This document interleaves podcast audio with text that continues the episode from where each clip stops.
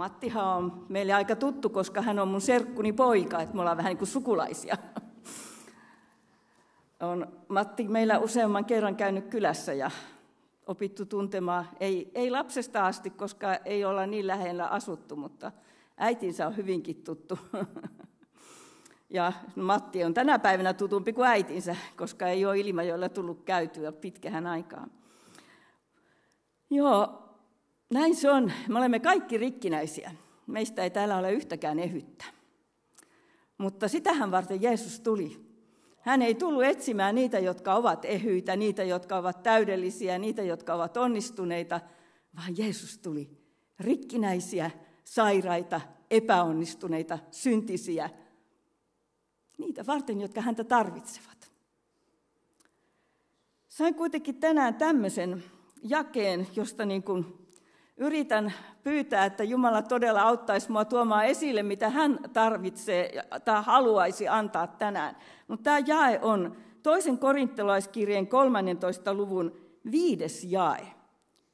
Tutkikaa itseänne, oletteko uskossa, koetelkaa itseänne, vai ettekö tunne itseänne, ettekö tunne, että Jeesus Kristus on teissä? Ellei näin ole, te ette kestä koetusta. Ja ensimmäisen korintolaiskirjeen 10. luvun 12 jae. Joka siis luulee seisovansa, katsokoon, ettei kaadu tai lankea, sanoo vanhempi käännös. Nämä aika vakavia jakeita. Mutta mä oon niin ollut monen semmoisen rinnalla, jotka, joiden elämä on ollut todellakin rikkinäistä. Monella lailla elämän tuskaa ja ahdistusta täynnä. Ja olen huomannut, että monesti se elämä on myöskin hyvin tunnevoittoista. Ja mä tässä rupesin miettimään oikein, että mitähän tässä nyt oikeastaan on, kun tutkikaa itseänne, oletteko uskossa – Koetelkaa itseänne vai ettekö tunne itseänne, ettekö tunne, että Jeesus Kristus on teissä. Mä oon itse tullut vahvasti siihen tulokseen, että usko ei niinkään ole tunnetta. Se on Jumalan sanan totena pitämistä. Se on Jumalan sanan omaksi uskomista ja oma, omana pitämistä, että näin on kirjoitettu. Jumalan sana ei horju. Meidän tunteemme horjuvat, meidän kokemuksemme horjuvat, mutta Jumalan sana on niin ja aamen. Se ei hetkeäkään muutu. Eikä se muutu sen takia, että musta tuntuu nyt, että Jeesus ei ole mun lähellä. Se ei muutu sen takia, että mä oon langennut. Jeesus sanoo, että sitä, joka minun tyköni, minä en heitä ulos. Jeesus kutsuu luoksensa epäonnistuneita ja syntisiä. Hän kutsuu tänäkin päivänä tykönsä niitä, jotka tietävät tarvitsevansa häntä. Mutta onko meillä paljon seurakunnissa sitä, että me emme valvo kuitenkaan itseämme? Emme valvo sitä yhteyttä Jeesuksen kanssa – Musta tuntuu, että meillä on joko niitä, jotka ovat niin herkkiä, että mä en kelpaa, kun musta ei tunnu. Mä en ole tarpeeksi hyvä ja Jumala ei ole tarpeeksi lähellä mua, kun mä oon, niin, mä oon tehnyt sitä ja mä oon tehnyt tätä ja mä oon epäonnistunut tossa. Eli synnin tunto on liian voimakkaana, yliherkkänä ja hallitsevana, niin ettei kykene ottamaan armoa vastaan. Ja sitten on meitä, jotka voivat vaeltaa Jeesuksen seurassa, pitää näitä asioita totena, mutta Jeesus on sittenkin kaukana. Jeesus ei sittenkään elä heidän elämässään. Jeesus ei sittenkään vaikuta heidän elämässään. On joskus tultu uskoon, on joskus otettu Jeesus vastaan elämään, mutta miten on tänä päivänä? Mitä Jeesus tänä päivänä minulle merkitsee? Mitä Jeesus tänä päivänä minun elämässäni vaikuttaa? Onko Jeesus mukana minun arkipäivässäni? Vai onko hän kokouskristus? Jeesus, joka on täällä kanssani. Mutta kun lähden tuonne arkeen, elän sitä omissa voimissani, oman viisauteni varassa, oman ymmärrykseni varassa. Elänkö Jeesukselle? Kuuluuko Jeesus minun elämääni? Joka luulee seisovansa, katsokoon, ettei lankea. Ja vai ettekö tunne, ettekö tiedä, että Jeesus Kristus on teissä, ellei näin ole, te ette kestä koetusta. Jos meillä on tämä epätoivoinen, ylivoimakas synnintunto, että me kykene omaksumaan Jumalan sanan totuutta, sitä, että niin on Jumala maailmaa rakastanut, että hän antoi ainokaisen poikansa, ettei yksikään, ainoakaan nimi ei ole siihen lisätty, ettei yksikään, joka häneen uskoo, hukkuisi, vaan hänellä olisi iankaikkinen elämä. Ja myöskin Johanneksen kirjeen neljännestä luvusta, siinä on rakkaus, ei siinä, että me rakastimme Jumalaa, vaan siinä, että hän rakasti meitä ja lähetti poikansa meidän syntiemme sovitukseksi. Tämä voittaa meidän tunteemme, jos me pidämme Jumalan sanaa totena – jos me pidämme Jumalan sanan lupauksista kiinni, jos me elämme näissä sanoissa. Meidän ei tarvitse mitata tunteitamme, meidän ei tarvitse mitata, miten Jumala kokee minut, vaan me saamme pitää kiinni, näin on kirjoitettu. Saatana, ole hiljaa Jeesuksen Kristuksen nimessä. Tiedätkö, tämä oli ensimmäinen, mitä Jumala minulle opetti koska olin tällainen uskoon tullessani, tai en edes tiedä sitä uskoon tulopäivää, rukoilin epätoivoisena monet kerrat, Jumala, jos minut hyväksyt, ota minut vastaan. Jos minä joskus sinut opin tuntemaan, jos joskun koen, että sinä olet minua lähellä, haluan kertoa siitä muillekin. Eli tietyllä tavalla sain kutsun Jumalan valtakunnan työhön herätyksessä ollessani koska koin niin suurta tuskaa omasta tilastani, halusin, että kukaan muu ei joutuisi sitä tuskaa kokemaan.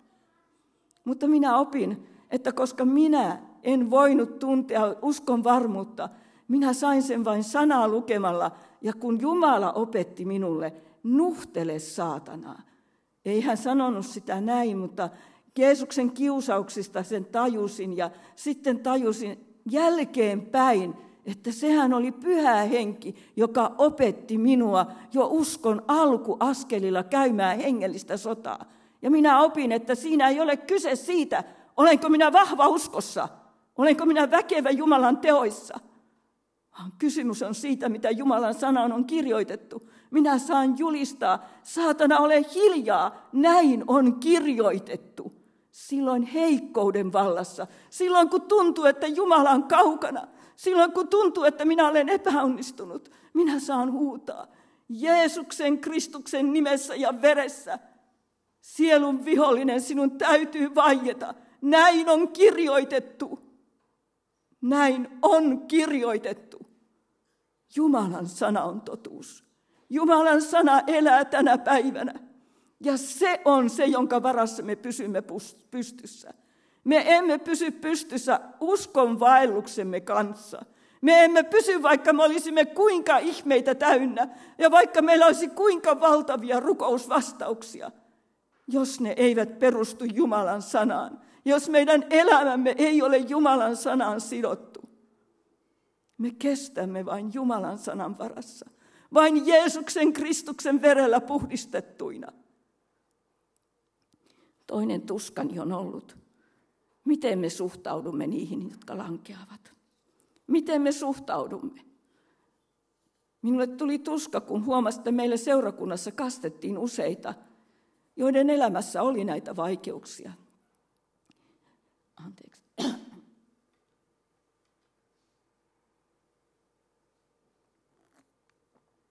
Joku sitten, joku sitten sanoi, että niin, no, ei ne tainnut olla niin tosissaan. Ehkä ehkä he sitten ihan oikeasti lähtenyt Jeesusta seuraamaan. Ja mulle tuli tuska. Näinkö se menee? Näinkö me ajattelemme, että jos joku ei pysy vahvana Kristuksessa, niin vika on hänessä. Kyllä minä tiedän sen, että Jumala sen heikonkin tosisydämisen etsijän pitää pystyssä ja ohjaa hänelle jotkut rinnalle. Mutta kuitenkin, onko se Jumalan sanan opetus?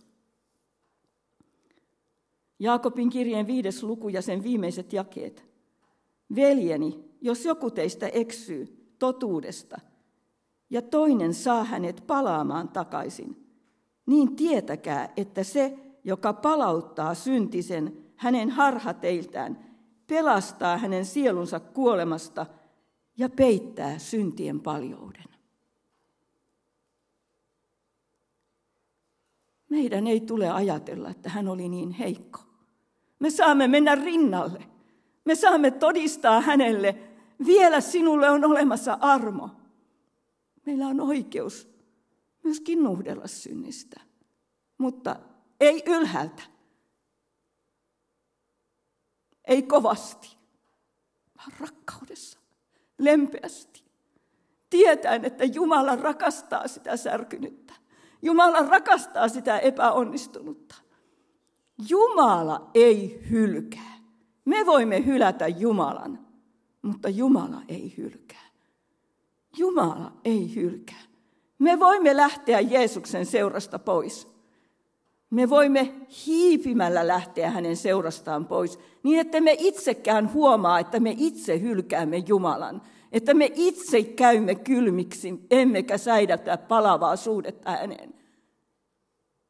Mutta Jumala ei ole hylkääjä. Jumala ei hylkää. Ei sitä, joka lankeaa näkyvästi, eikä sitä, joka hiipuu pikkuhiljaa. Jumala rakastaa. Jumala kutsuu uudistukseen. Jumala kutsuu palavuuteen. Jumala kutsuu yhteyteensä. Ja hän haluaa uudistaa, sytyttää meidän liekkimme palavaksi. Tehdä meidän innokkaaksi Jumalan valtakunnan työssä. Hän haluaa meitä ohjata kulkemaan toisten rinnalla, näkemään toisten tuskaa ja toisten hätää. Hän haluaa, että me opimme elämään niin kuin hän. Timoteus, Tiituskirjeessä sanotaan, että armo kasvattaa meitä hylkäämään synni ja jumalattomat teot. Armo kasvattaa. Armo ei ole peite vaate synnin päälle. Armo ei ole peite vaate synnin päälle, mutta armo on voimavara nousta synnistä. Armo on voimavara. Se on väkevä Jumalan rakkauden voima meidän elämässämme joka tahtoo vaikuttaa tekoja, ei ponnisteluja, ei sitä, että nyt kun minä näin onnistunut ja hyvä olen, niin sitten minä olen kelvollinen Jumalalle, vaan koska Jumalan rakkaus minussa vaatii minua lempeydellä, hyvyydellä, ihmeillä, kaikella sillä valtavalla armolla, mitä Jumalassa on, että me valtaisimme hänessä, hänessä täytettyinä, hänen rakkaudellaan puettuina – ja että Jumalan veren voima saa puhdistaa meidän sydäntämme, minun, sinun, meidän jokaisen, tänään, huomenna, aina iankaikkisuuteen asti. Me emme mene perille sen tähden, miten olemme vaeltaneet, vaan sen tähden, mitä Jeesus ristillä teki. Mutta armo kasvattaa. Armo on Jumalan voima meidän elämäämme ansioton rakkaus meidän osaksemme. Jeesus Kristus. Hän on ylös noussut, elämän Herra, kuningasten kuningas, kaikki valtias, väkevä ja voimallinen. Pyhä. Hän on pyhä. Jumala on pyhä. Pyhyyden eteen me voimme olla vain verisesti pestyinä, Jumalan armosta pelastettuina. Jeesus Kristus rakastaa sinua. Täällä ei ole yhtäkään, jota hän ei rakastaisi, mutta joka luulee seisovansa. Katsokoon, ettei lankea. Tutkitaan sydäntämme. Onko Jeesus Kristus minussa vai pidänkö sanojaan vain ulkokohtaisesti totena? Että ne sanat on kirjoitettu, mutta ne eivät elä minussa – se ei tarkoita sitä, että sinä olisit samanlainen huutaja kuin minä. Minut on tehty tämmöiseksi. Sä voit olla hiljainen. Sä voit olla arka. Sä voit olla kokee epäonnistumista ja sä voit kokea, että sä et kykene eikä susta oo. Mutta sulla on halu ja Jumalan halu sinussa vaikuttaa kasvua. Vaikuttaa ehkä tekoja, joita et näe etkä huomaa. Olen nähnyt yhdenkin sisaren, joka aina valittaa, että kun mulla ei ole rakkautta, enkä mä osaa tehdä mitään. Ja sitten kun hän kertoo arkipäivästään, niin, niin no niin, kun me oltiin kävelyllä, niin siellä oli se missiokahvila, niin mä sanoin sille, että jos mentäisiin tuonne missiokahvilaan käymään. Ja niin hän tuli mun kanssa. Ja siellä toinen sai hänelle todistaa. Mutta kuka toi hänet sinne missiokahvilaan? Ei kukaan kuin, kuin tämä, joka ei mihinkään kykene. Joka kutoi joskus aikoinaan villasukkia, nyt ei ole jaksanut niitäkään tehdä, kun on niin masentunut. Mutta meidän ei tule katsella sitä meidän omaa tekoamme, vaan Jumalan tekoa ja sitä, että me haluamme pysyä Jeesuksessa. Tiedä hänen elämästään muitakin tapauksia, joissa Jumala on häntä käyttänyt. Mutta Jeesus, auta meitä näkemään, että me voitaisiin iloitakin niistä, kun sä meitä käytät. Mutta auta, että me ei sittenkään luoteta niihin, missä sä oot meitä käyttänyt, vaan kolkata ristiin. Jeesuksen veren voimaa. Siunausta teille jokaiselle. Kiitos Matille, joka otti yhteyttä meihin ja kysyi, että saataisiko, tai voitaisiko me tulla tänne uuteen kaupunkiin Jumalan palvelukseen aamupäivän kokoukseen, niin kuin ennen vanhaan sanottiin näin hellun, helluntalaisten keskuudessa. Ja tuota, no tottahan me mielellään tänne oltiin tulossa. Muistelen, että sitten on monta vuotta aikaa ja viime kerralla täällä käydessäni olin ranskalaisen lähetystyöntekijän tulkkina, joka teki työtä Algeriassa. Hän on sieltä siirtynyt jo pois, koska Algerian tilanne on kiristynyt äärettömän paljon siitä, mitä se silloin oli vapaampi ja helpompi siellä tehdä evankeliumin työtä. Sehän on muslimivaltio ja siellä vallanpitäjät ovat laittaneet nyt tiukille Jeesuksen seuraajia. Ja seurakuntia on suljettu ja heitä syytetään kaikenlaisista eh, vääristä asioista, mitä ovat tehneet. Ei ole kuulemma ostettu kunnolla sitä maatilkkoa, mikä, missä on rukoushuone, taikka eh, ei ole oikealla tavalla tehty papereita tai mitä hyvänsä ne keksii, jotta saavat tämän tilanteen tällaiseksi. Mutta Jumala pitkän aikaa auttoi siellä Algeriassa, kun tämä ystävä vaimonsa kanssa siellä tekivät työtä. Ja siellä he tekivät yhteistyötä Juusef Ourahmanin kanssa, joka on Algeriasta kotoisin aikanaan muuttanut Brittein saarille ja siellä sitten on niin pitkään asunut, että hän sai brittien kansalaisoikeuden ja passin. Ja tämän lisäksi hän tutustui siellä Jeesuksen Kristukseen ja sai antaa elämänsä Jeesukselle, meni raamattu kouluun. Ja siellä raamattu koulussa hän tutustui sellaiseen eh, eh, kiinalaiseen sisareen kuin Hiitiihin. Hiiti. He menivät naimisiin ja muuttivat Espanjan Allikanteen, josta on vain 20 minuutin lento Oranin Algeriaan. Ja sinne Oraniin hän perusti raamattukoulun ja semmoisen evankeliumiskeskuksen, jossa hän sitten auttoi myöskin sellaisia, jotka olivat vaikeuksissa taloudellisissa tai muuten hankalissa tilanteissa, ja, ja hän tuki tämän työn kautta heitä. Ja siinä raamattukoulun lähellä on moskeija, ja tuon moskeijan imaami tutustui eh, Juusefiin, ja niihin ystäviin, jotka siellä raamattukoulussa tekivät työtä. Ja hän sanoi, kun te teette niin hyvää työtä, niin voisiko meidän lapset mennä teidän kyydissänne, kun te viette omia lapsianne kouluun. Ja näin siinä kävi, että tällainen yhteys syntyi. En tiedä, mikä tilanne, liekkö jo imami antanut elämänsä Jeesukselle ja moskia muuttunut rukoushuoneeksi Jeesuksen nimen kunniaksi. Heidän rukoushuoneensa on Allahin kunniaksi, mutta meidän rukoushuoneet on Jeesuksen Kristuksen kunniaksi.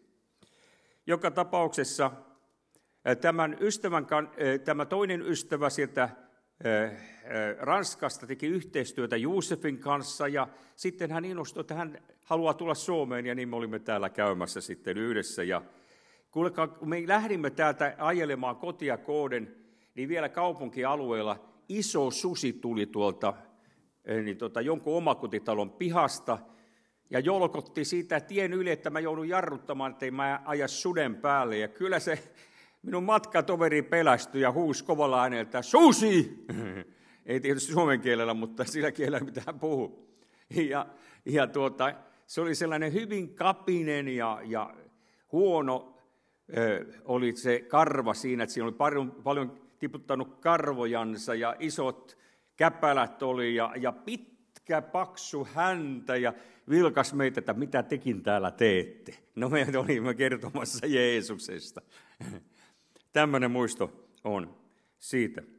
Otin eh, kirjoja hiukan mukaan, nimittäin e, eräänä päivänä olin Radio Dayssa tekemässä radio-ohjelmaa, ja sitten me menimme ohjelmateon jälkeen Radio Dayn varatoimitusjohtajan Lauri Nurmisen kanssa, josta muuten oli haastattelu Ilta-lehdessä tässä ihan äskettäin, että nyt alkaa ottamaan nämä sekulaarit lehdet haastatteluja niistä ihmisistä, jotka on tullut, tus, tulee tuskoa. Minusta se on hyvä suunta. Jumala puhuttelee joka puolelta ja tämä on ihan kiitos aihe.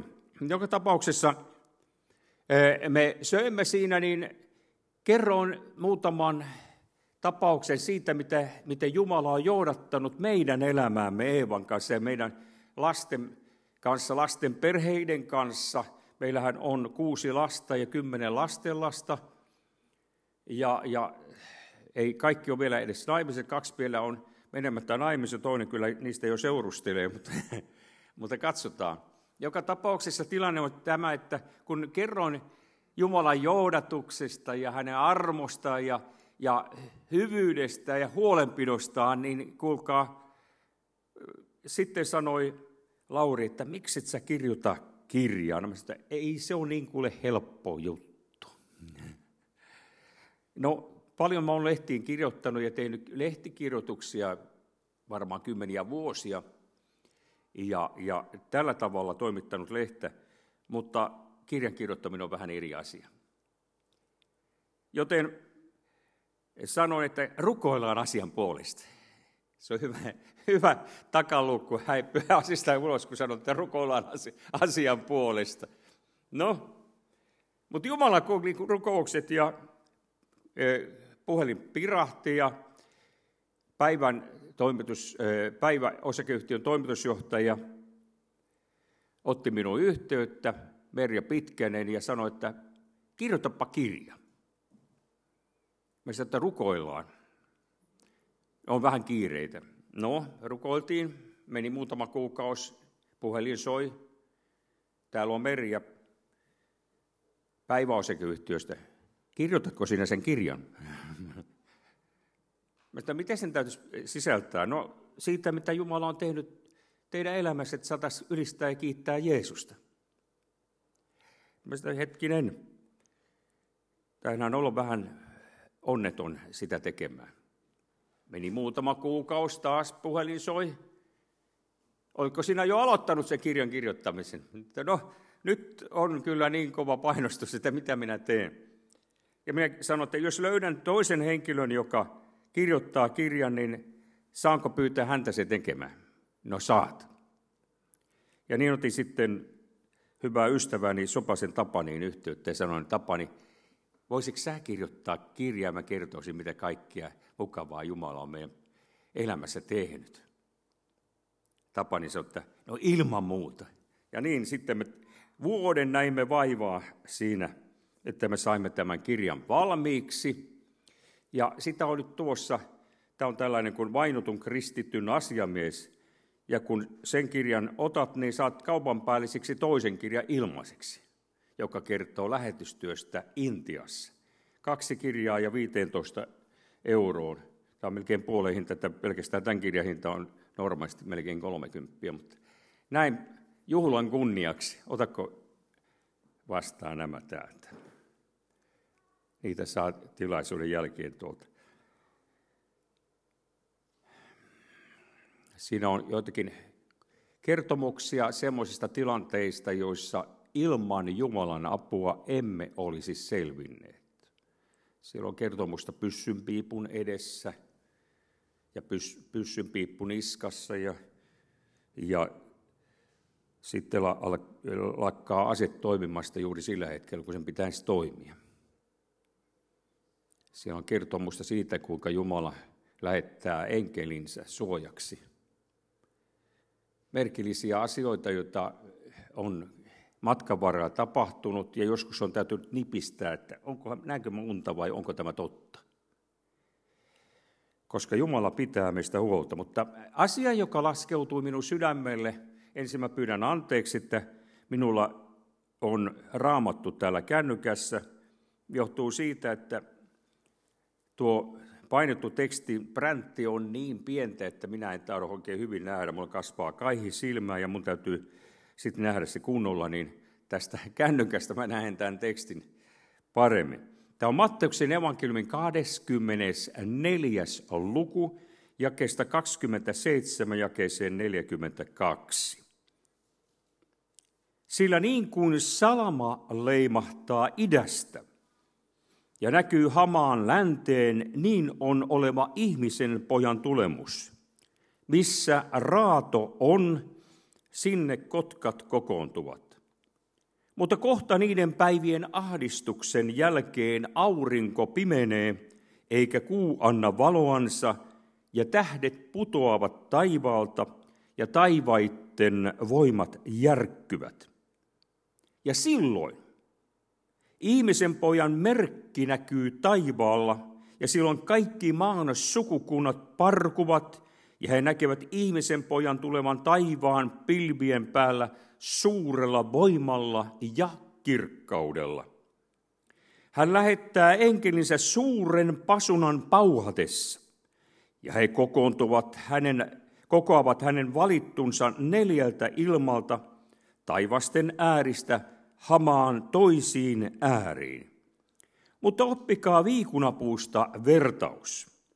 Kun sen oksa on jo tuore ja lehdet puhkeavat, niin te tiedätte, että kesä on lähellä. Samoin te myös kun näette tämän kaiken, tietäkää, että se on lähellä oven edessä.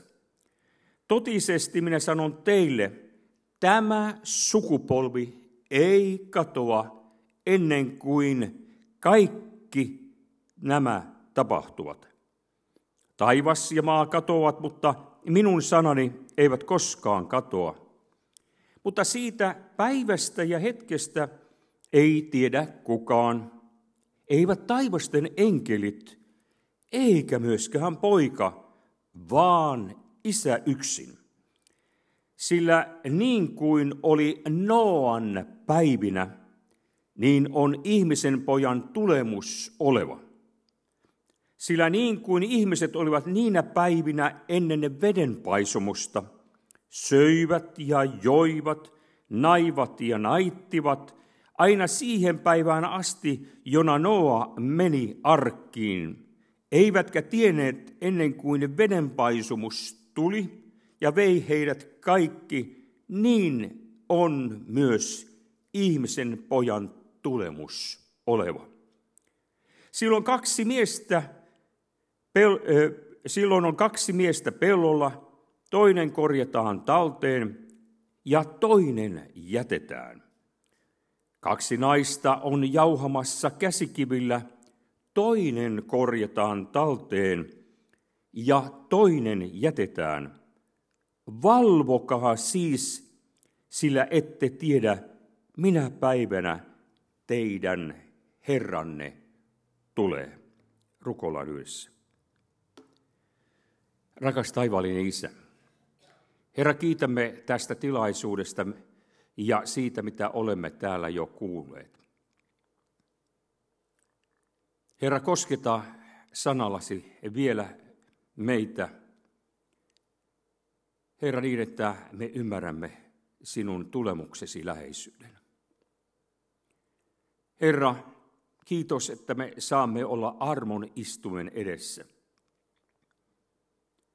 Saamme kokea, että sinä otat meidät vastaan, kun me sinun tykösi tulemme, ja sinä et koskaan heitä meitä ulos.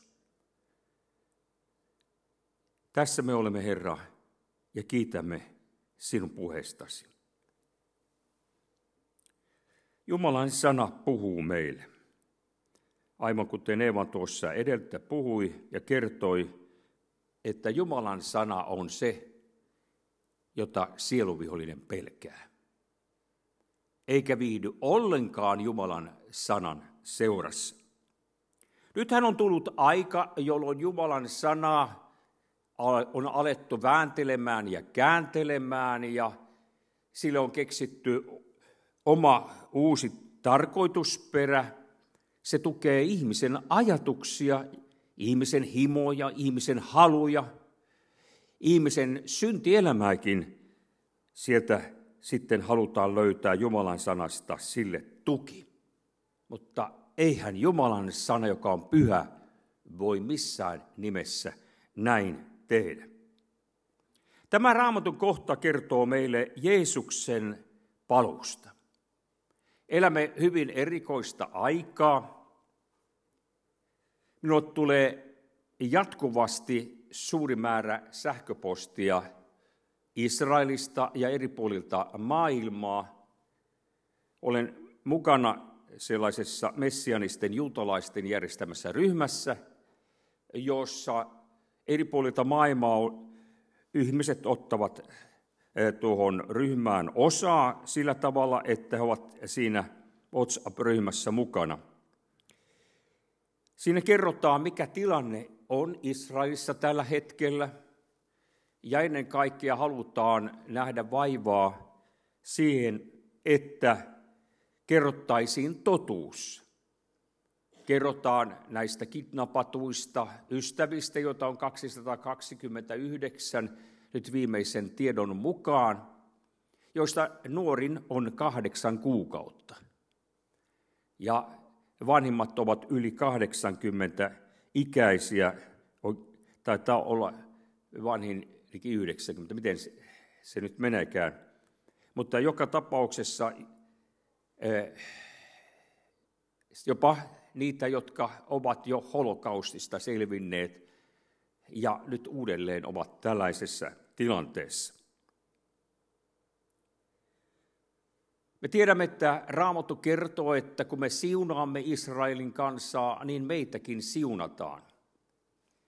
Johtuen siitä, että Jumala valitsi oman kansansa, eikä sitä valintaa ole tähän päivään mennessä katunut.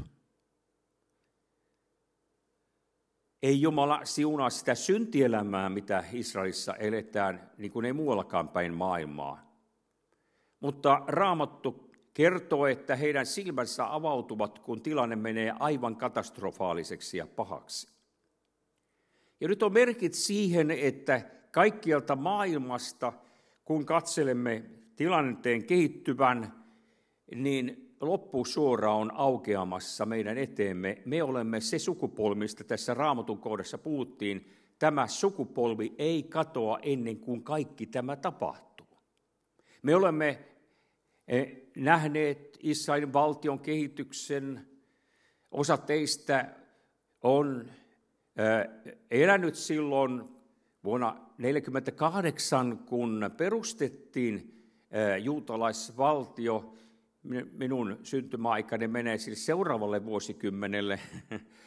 mutta siinä lähietäisyydellä kuitenkin ollaan. Eli tilanne on tämä, että me olemme se sukupolvi, joka katselemme totuutta silmästä silmään. Jeesus on tulossa hakemaan omiansa pois äärettömän pian.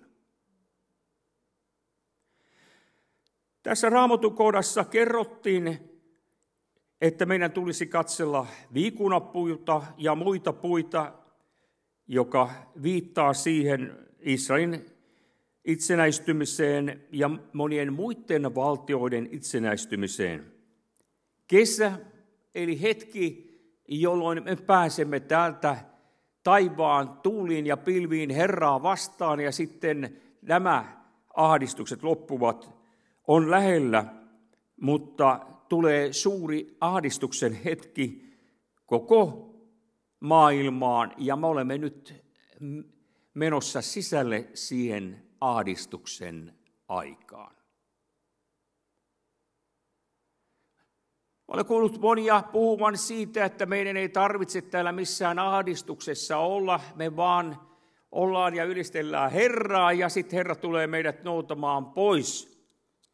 Mutta raamatun, raamattua lukiessa me huomaamme, että näin ei voi olla.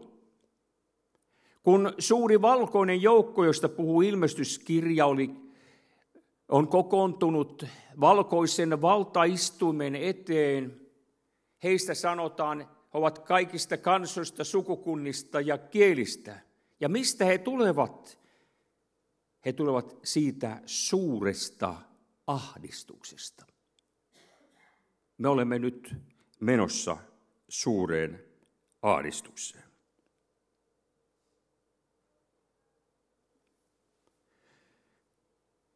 Kun ihminen on ahdistuksessa, hän tarvitsee tukea ja apua, eikö totta? Vuonna 2020 kesäkuussa minä olin lääkärin pakeilla ja lääkäri kertoi, että sinulla on kaikkein pahinta laatua oleva luudin syöpä, joka on puhjennut. Ja minä koin sitä ahdistusta sisimmässäni, mutta tänä päivänä olen äärettömän iloinen ja onnellinen, koska ihmiset alkoivat eri puolilla maailmaa rukoilemaan minun puolestani. Juuri tässä menneellä viikolla sain Intiasta Daniel Sayesten, äh, anteeksi, Daniel Sajanin viestin, jossa hän sanoi, että me täällä rukoilemme jatkuvasti sinun puolestasi, kuinka sinä voit. Eräs ystävä soitti Lontoosta ja sanoi, että mitä sinulle oikein kuuluu, kun meidän täytyy rukoilla sinun puolestasi? No minähän kerroin.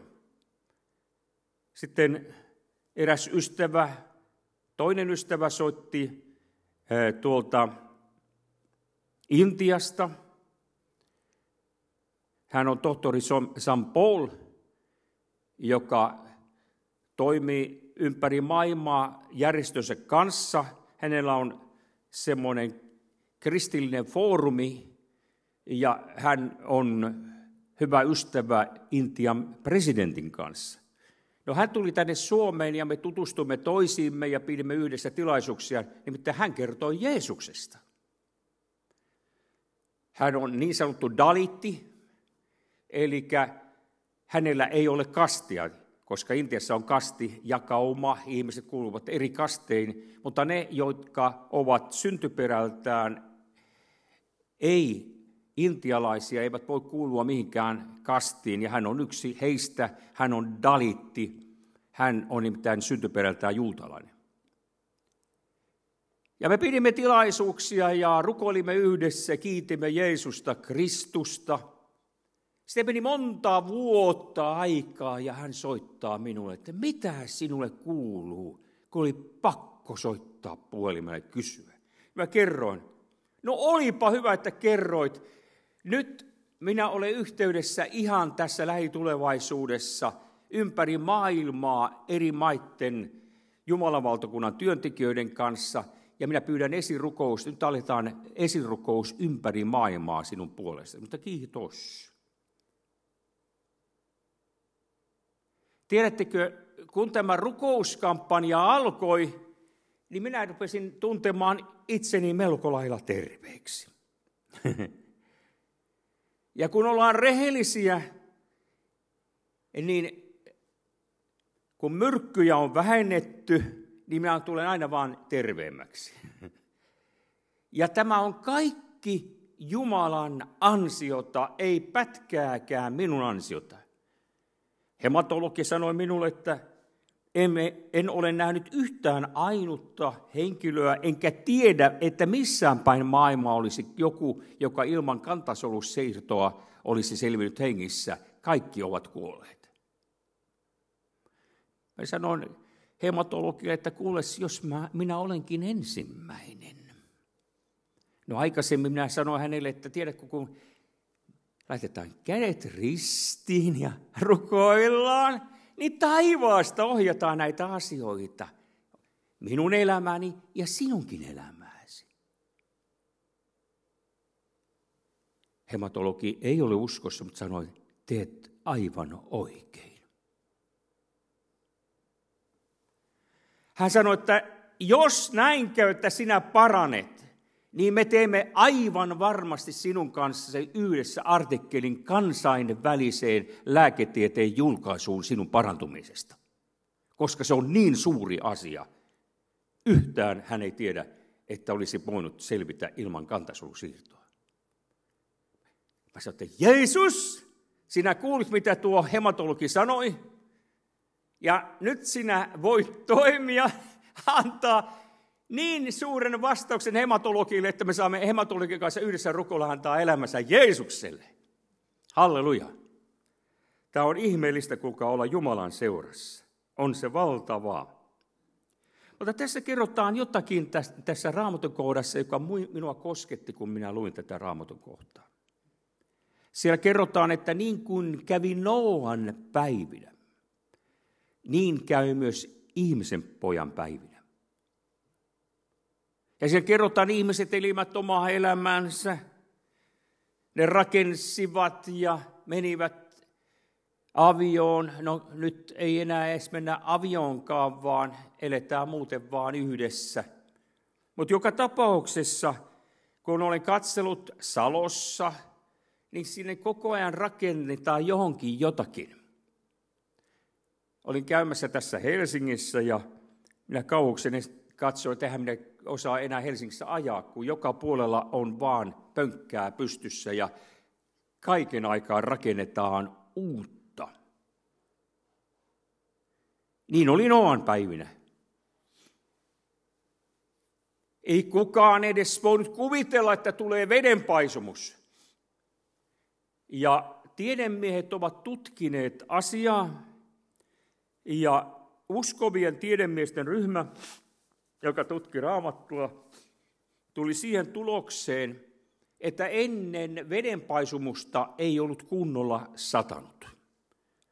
Siellä kerrotaan, että ei ollut satanut Mooseksen ensimmäisessä kirjassa ja niissä ensimmäisessä luvussa, luvuissa siinä kerrotaan, että ei ollut vielä satanut, vaan aamukaste auttoi niin, että oli vihantaa ympärillä –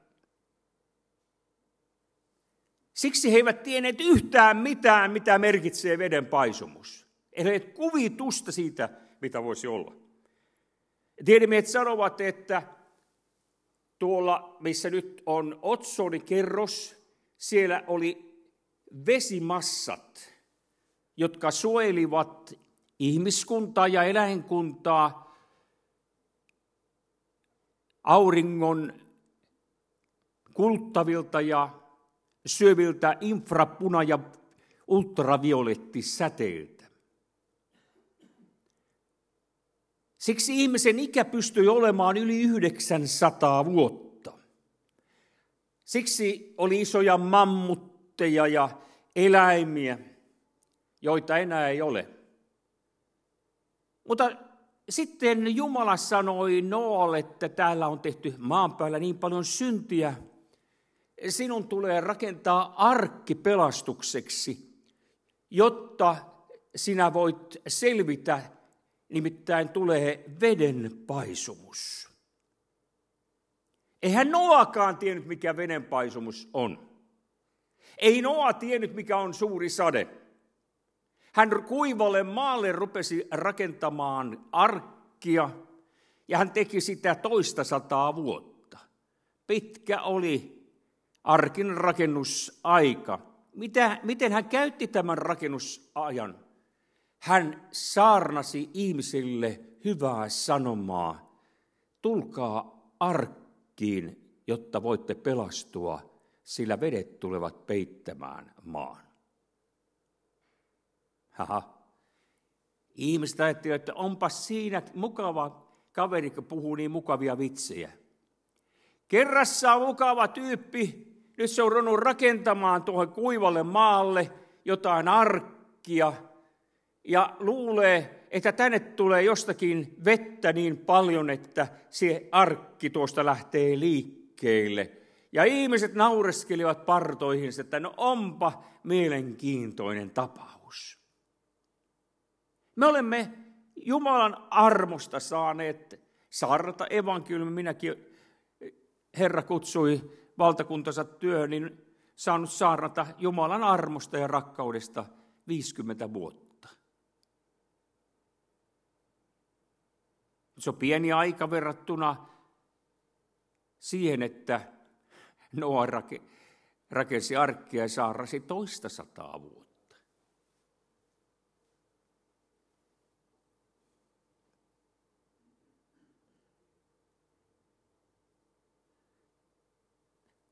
Noa uskoi Jumalan puheeseen. Noa luotti, että Jumalan puhe on totta. Hän tiesi sen, että mitä Jumala puhuu, hän toteuttaa sen. Miksi? Hänellä oli selkeä tietoisuus sydämessään, koska hän palveli elävää Jumalaa. Rakkaat ystävät, niin kuin kävi Noan päivinä, niin käy ihmisen pojan päivinä. No, Raamattu kertoo, että Noan päivinä, kun Noa oli kaiken työnsä saanut valmiiksi, eläimet tulivat, ei Noa niitä kutsunut, ne tulivat itsekseen pareittain sinne suuriin ark, suureen arkkiin – Noa seisoo vielä arkin ovella ja pitää viimeisen puheen. Rakkaat ystävät, ovi on auki pelastukseen, tulkaa. On mahdollista tulla vielä sisälle.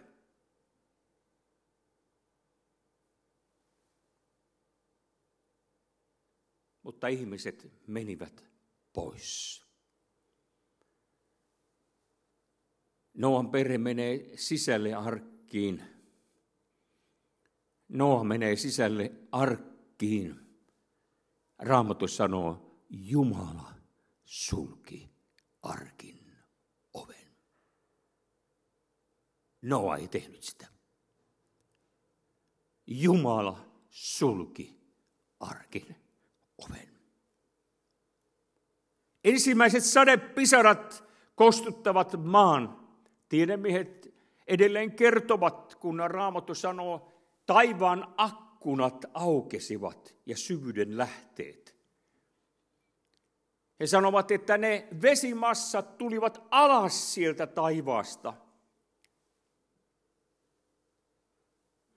Ja myöskin maan alta alkoi tulemaan vettä, vesi, joka siellä oli, purkaantui.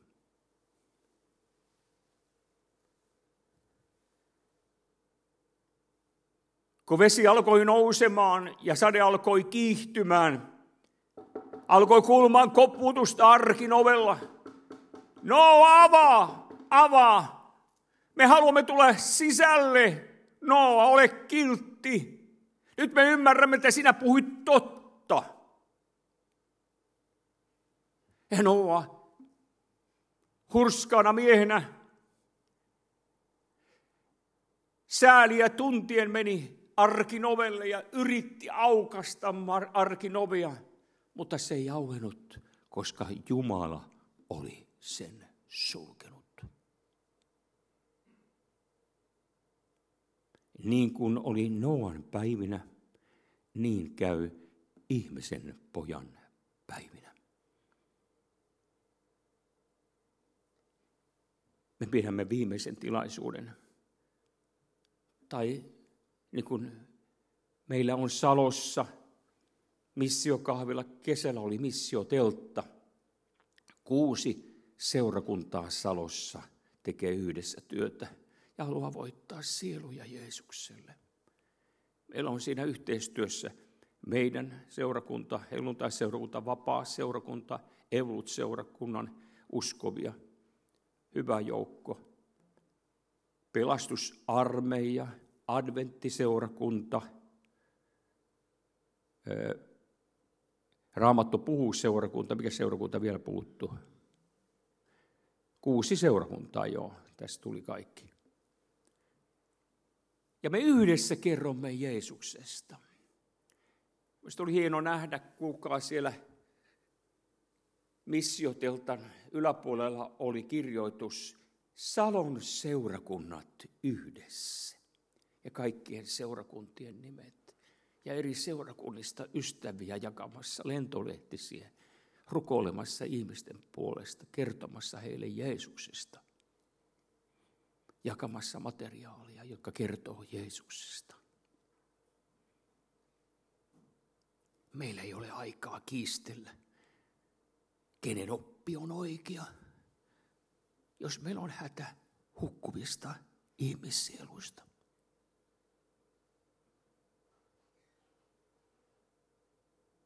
Herra on antanut armon. Tämä on saanut työskennellä liikin 20 eri kirkkokunnan ja kristillisen toimijan suunnan kanssa. Eikä meillä koskaan ole keskinäistä riitaa, vaan me ollaan haluttu tukea toinen toisiamme, jotta voimme yhdessä tavoittaa ihmisiä Jeesukselle, Kristukselle. Koska arkin ovi pian suljetaan. Arkki on Jeesus Kristus, pelastuksen arkki. Kohta hän tulee suuren pasunan pauatessa hän kokoaa valittunsa. Hamasta toisesta äärestä maan toiseen ääreen. Ja me kohamme Jeesusta Kristusta vastaan. Nyt meillä on vielä mahdollisuus kertoa Jeesuksesta. Nyt meillä on vielä mahdollisuus tehdä Jumalan valtakunnan työtä. Sain Israelista viestin, tai me saamme Eevan kanssa sen viestin, että Kiina on harkitsemassa lähettää sota-aluksia Israelin rannikolle ja Turkki ajattelee samaa. Yhdysvallat on sinne lähettänyt jo aluksiansa. Ajattelin, että tästäkö se nyt sitten alkaa.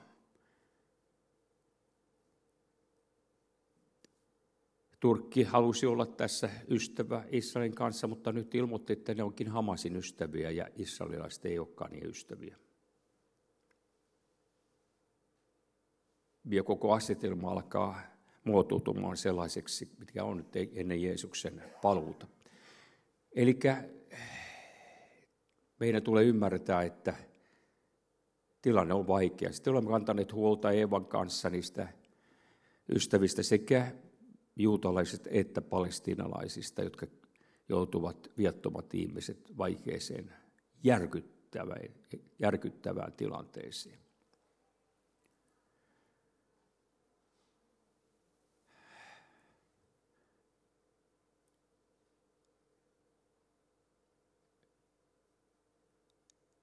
Se on hirvittävä tosiasia, mitä siellä tapahtuu, ja sitä nyt ei enempää, mutta sen verran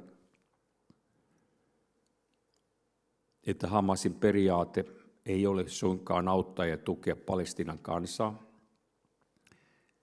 vaan heidän tarkoituksensa on yhtä lailla heitä vastaan kuin juutalaisia vastaan, kaikkia, jotka eivät hyväksy sitä, että he ovat kaiken yläpuolella ja järjestävät oman kalifaattinsa.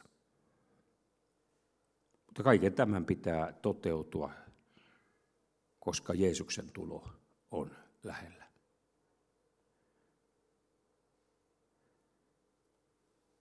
Herra, me olemme sinun kasvoisi edessä tässä.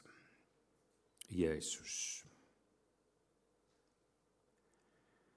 Tiedämme, että sinun tulosi on aivan oven edessä. Ja me olemme sanattomia tänä päivänä nähdessämme kaiken sen, mitä tapahtuu meidän ympärillämme. Herra, me tiedämme, että meitä ja Suomen maata ei voi suojata joku ulkoinen, vaikka me kuuluisimme mihinkä liittoon. Vaan sinä olet se, joka suojelet. Aivan niin kuin sinä olet sanassasi kirjoittanut, jos Herra ei kaupunkia suojele, niin turhaan vartija valvoo. Herra, me rukoilemme, Herra, me rukoilemme tämän meidän kansamme puolesta. Herra, sinä näet, että täällä on paljon eksyneitä ja väsyneitä, jotka eivät tiedä, mistä apu tulisi. Herra, avaa ihmisten sydän ymmärtämään, että sinä olet tie, totuus ja elämä. Herra, herätä meidät uskovat, Jeesus, jotta me voisimme olla valmiita, valmiita evankeliumaan niin kauan kuin on päivä ja työtä voi tehdä. Sillä tulee yö, jolloin kukaan ei voi enää työtä tehdä. Herra, tässä viime hetkinä, Herra, täytä meidät taivaan tulella ja näyllä. Ymmärryksellä, Herra, joka vie meidät niiden lähelle, jotka kärsivät. Jeesus, Jeesus. Siunaa tätä uuden kaupungin helluntai-seurakuntaa ja kaikkia uskovia tällä paikkakunnalla, olivat he sitten mistä hyvänsä kristillisestä seurakunnasta. Herra, te saavat olla valona ja suolana, Herra, tässä pimeneessä, pimenevässä maailman ajassa. Herra, kiitos, että me saamme tukea toinen toisiamme etsimään sinua ja sinun voimaasi, koska sinä haluat täyttää meidät taivaan pyhällä hengellä. Herra, näin me siunaamme toinen toisiamme ja kiitämme tästä päivähetkestä Jeesuksen nimessä.